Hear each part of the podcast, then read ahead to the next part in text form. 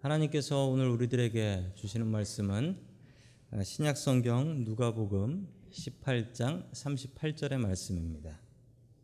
신약 성경 누가복음 18장 38절의 말씀입니다. 맹인이 외쳐 이르되 다윗의 자손 예수여 나를 불쌍히 여기소서 하거늘 아멘. 하나님께서 우리와 함께 하시며 말씀 주신 감사드립니다. 아멘. 자, 우리 옆에 계신 분들과 인사 나누겠습니다. 네, 반갑습니다. 인사해 주시죠. 네. 반갑습니다. 밤이 자꾸 길어지네요. 이제 7시 되면은 어둑어둑합니다. 자, 오늘 오시는 주님이라는 제목으로 하나님의 말씀을 증거하겠습니다. 예수님께서 마지막으로 예루살렘으로 올라가고 계셨습니다. 예루살렘으로 올라가는 길에는 그 여리고라는 동네가 있었고 거기서는 특별한 만남이 준비되어 있었는데요. 예수님께서는 늘 우리에게 찾아오십니다.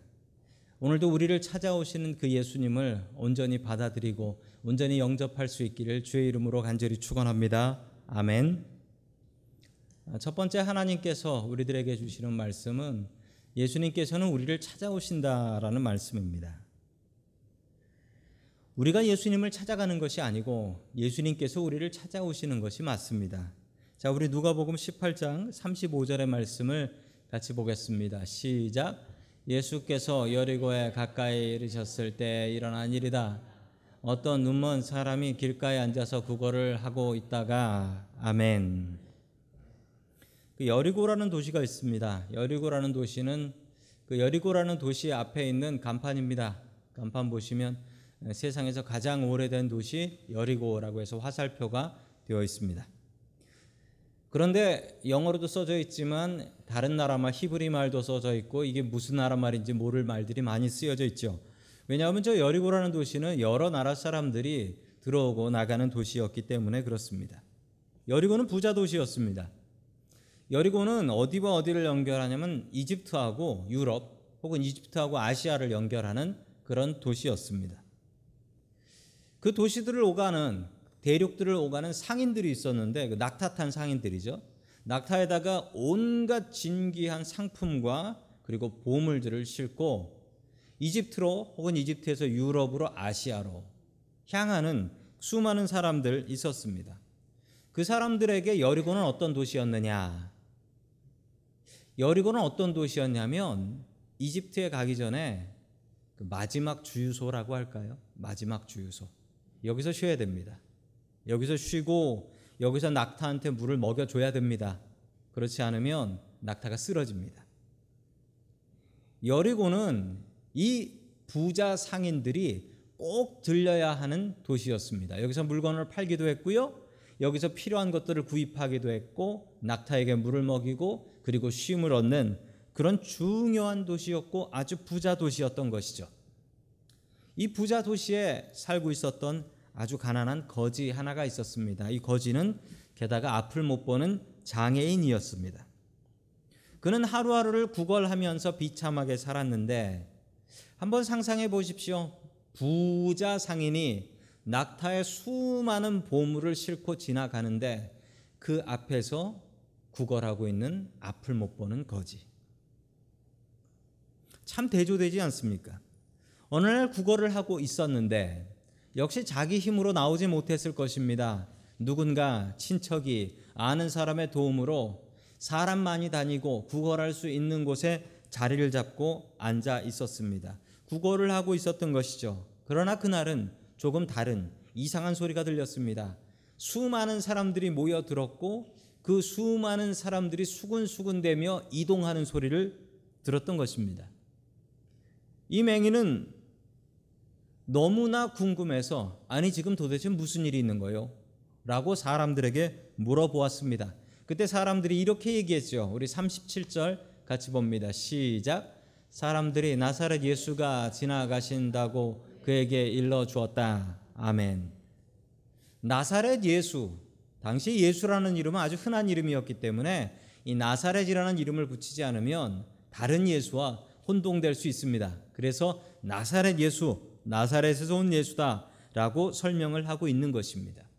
그러나 이 맹인은 나사렛 예수라는 이야기를 듣고 이미 그분에 대해서 알고 있었습니다. 그분의 소문은 너무나 유명했던 것이죠.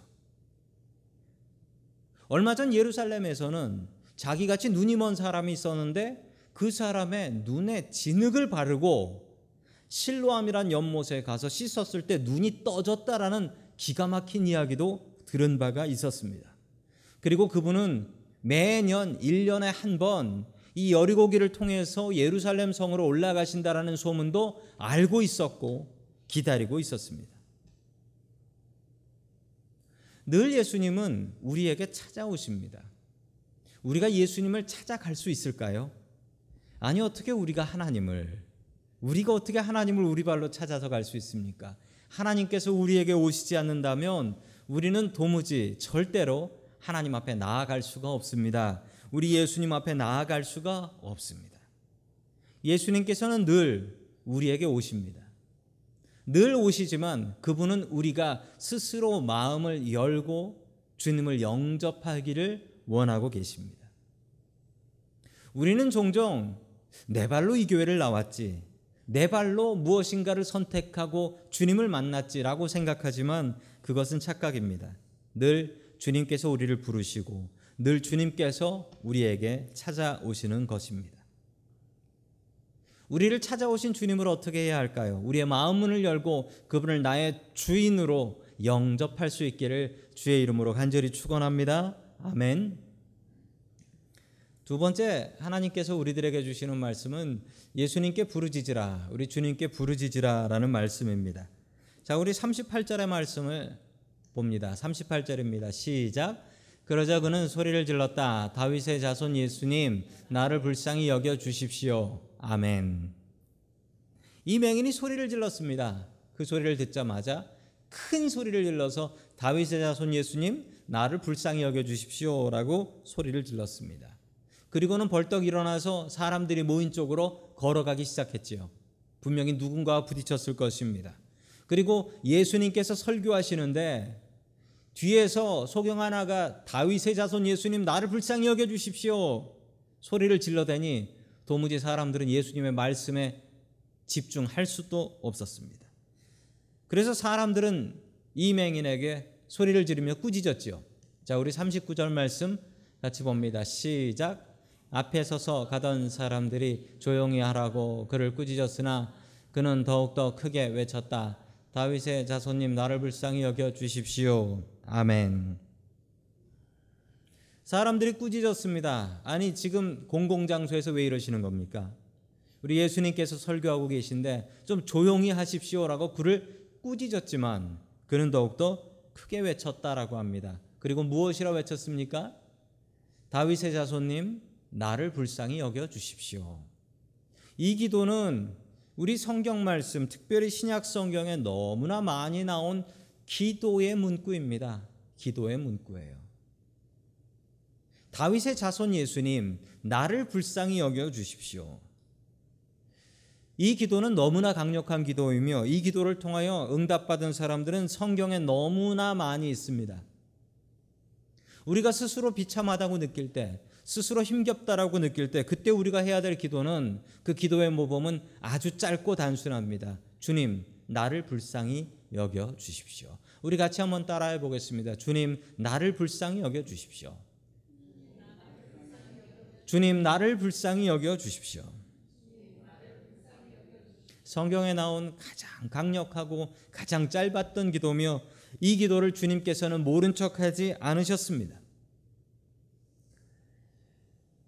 이 소경, 이 맹인 앞을 못 보는 이 사람은 다른 사람들이 조용히라고 조용히 하라고 했지만 오히려 그는 더 크게 외쳤다.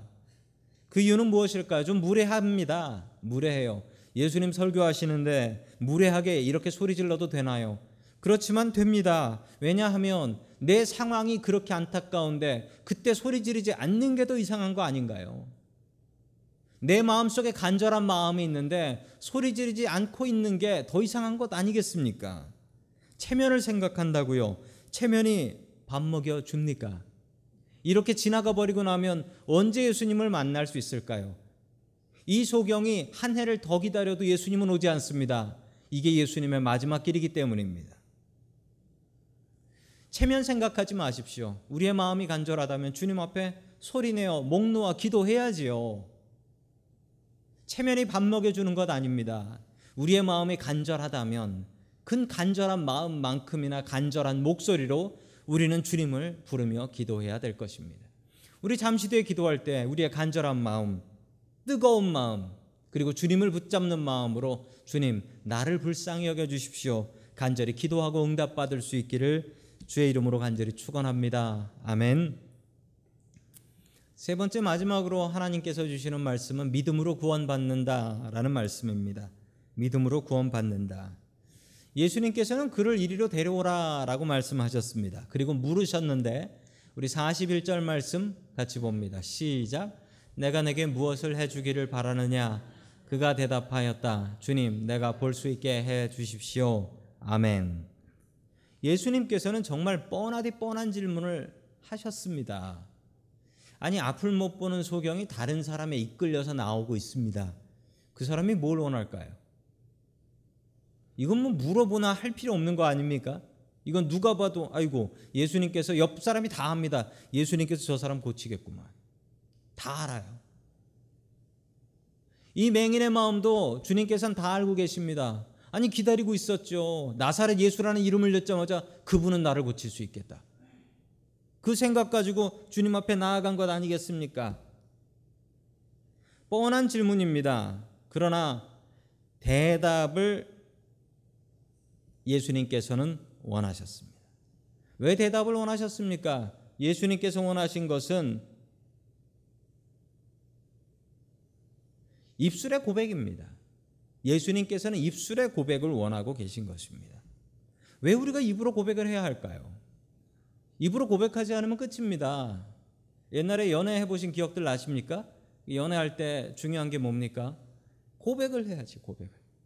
고백을 안 하고 내 마음 아시지요, 아시죠? 그러고 있다가는 어떻게 됩니까? 평생 혼자 살게 되는 거예요. 입술로 고백을 해야 됩니다. 입으로 고백하는 게 너무나 중요합니다. 누구에게 중요하냐면 내 고백을 듣는 분한테도 중요하지만 나 자신한테 중요해요. 나 자신한테. 입으로 고백해야 됩니다. 그렇지 않으면 안 돼요. 입으로 고백해야지 주님의 마음을 알 수 있고 또 입으로 고백해야지 우리가 우리가 가진 생각을 온전하게 정리할 수 있습니다. 왜 입으로 얘기해야 되느냐? 우리 조선 시대 때 왕들이 있었죠. 조선 시대 때 왕. 조선 시대 때 왕들의 이름을 전에는 이렇게 외웠습니다. 어떻게 외웠냐면 태정태세 오 아시네 문단세 어떻게 아셔? 예성연중? 어이구 아시네요. 이거 어떻게 아실까요? 자 이걸 머리로 외운 사람은 절대로 대답을 못 합니다. 머리로 외운 사람은 지금 외우신 분들의 공통적인 특징은 뭐냐면 분명히 입으로 외우셨단 말이에요 입으로. 입으로 고백했단 말입니다. 머리로 외운 사람하고요 입으로 고백한 사람하고 누가 오래 갈까요 100% 입으로 외운 사람입니다. 입으로 외운 사람은 이거 죽을 때까지 안 잊어버려요. 그런데 머리로 외운 사람은 시험 보고 나면 잊어버려요. 그 사람이 그래요. 우리가 주님 앞에 입으로 고백해야 되는 이유는 우리가 입으로 고백하고 입으로 기도하지 않으면 그러면 안 됩니다. 그러지 않으면 우리의 마음 속에 하나님께서 응답해 주셔도 이게 하나님 응답이냐 그냥 들게 된 거냐 이런 소리 한단 말입니다. 우리의 믿음을 위해서는 우리의 입으로 고백을 해야 됩니다. 자, 우리 42절의 말씀 계속해서 봅니다. 42절입니다. 시작. 예수께서 그에게 말씀하셨다. 눈을 떠라. 내 믿음이 너를 구원하였다. 아멘. 내 믿음이 너를 구원하였다라고 했습니다. 여기서 이 맹인의 믿음은 어떤 믿음인 거죠? 뭐 길에 앉아 있다가 예수라는 분이 그분이 뭐 죽은 사람도 살렸고 눈먼 사람도 뜨게 했다라는 걸 들었고 기다렸다가 그분한테 부탁해 봐야겠다라는 생각이었죠. 이분의 믿음이라는 건 보잘 것 없는 믿음이었습니다. 그 믿음이 뭐냐면 저분한테 하면 부탁하면 나를 고칠 수 있지 않을까? 이 정도 생각이었던 거예요. 그 이상도 아니었던 것 같습니다. 저분이 부활하실 우리 주님이고 나의 죄를 짊고 이런 거 아니에요. 이 사람은 그런 거 듣지도 못했을 거예요. 이 사람의 믿음은 딱 하나 믿져야 본전이다. 예수님한테 의지해서 병 한번 고쳐 보자. 안 되면 말고. 겨우 이 정도의 믿음이었을 겁니다.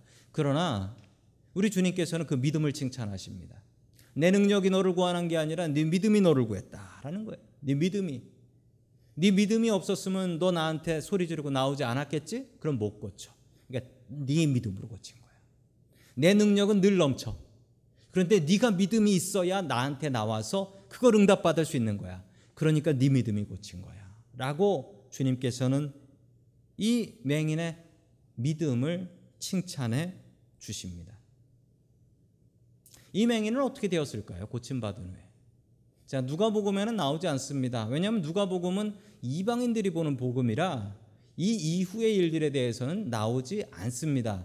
그런데 마가복음에는 이분에 대한 이야기가 나옵니다. 우리 마가복음 10장 52절 말씀 같이 보겠습니다. 시작. 예수께서 그에게 말씀하셨다. 가거라 내 믿음이 너를 구원하였다. 그러자 그 눈먼 사람은 곧 다시 보게 되었다. 그리고 그는 예수가 가시는 길을 따라 나섰다. 아멘. 자, 예수님께서 그렇게 말씀하시자 그 맹인. 근데 이 맹인이 누구냐면 마가복음엔 이름이 나와요. 이름이 뭐라고 나오냐면 바디메오. 바디메오라는 이름이 놀라운 이름입니다. 이, 이 히브리 말로 바라는 말은 아들이란 뜻이에요. 누구네 집 아들. 그러면 누구네 집 아들의 아버지가 디메오 씨네 집 아들이란 뜻입니다.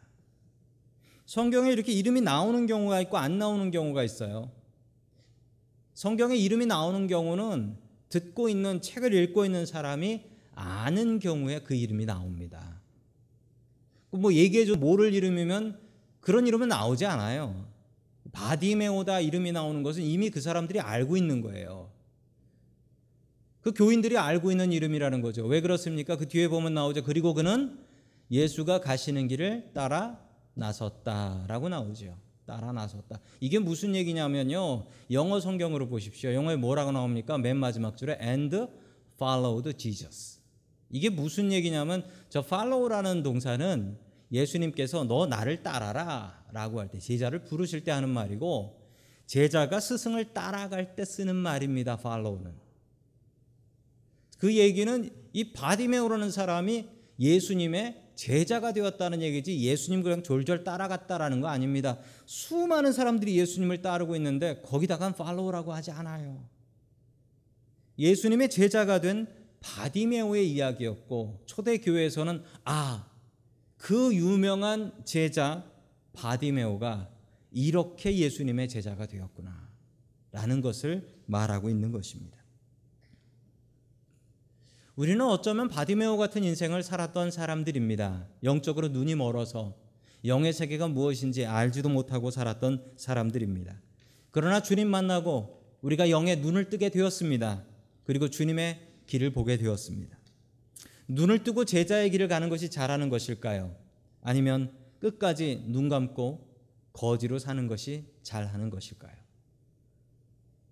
바디메오처럼 되기를 원합니다. 주님 만나서 우리의 영의 눈이 열리고 주님의 제자로서의 삶을 살아갈 수 있기를 주의 이름으로 간절히 축원합니다. 아멘.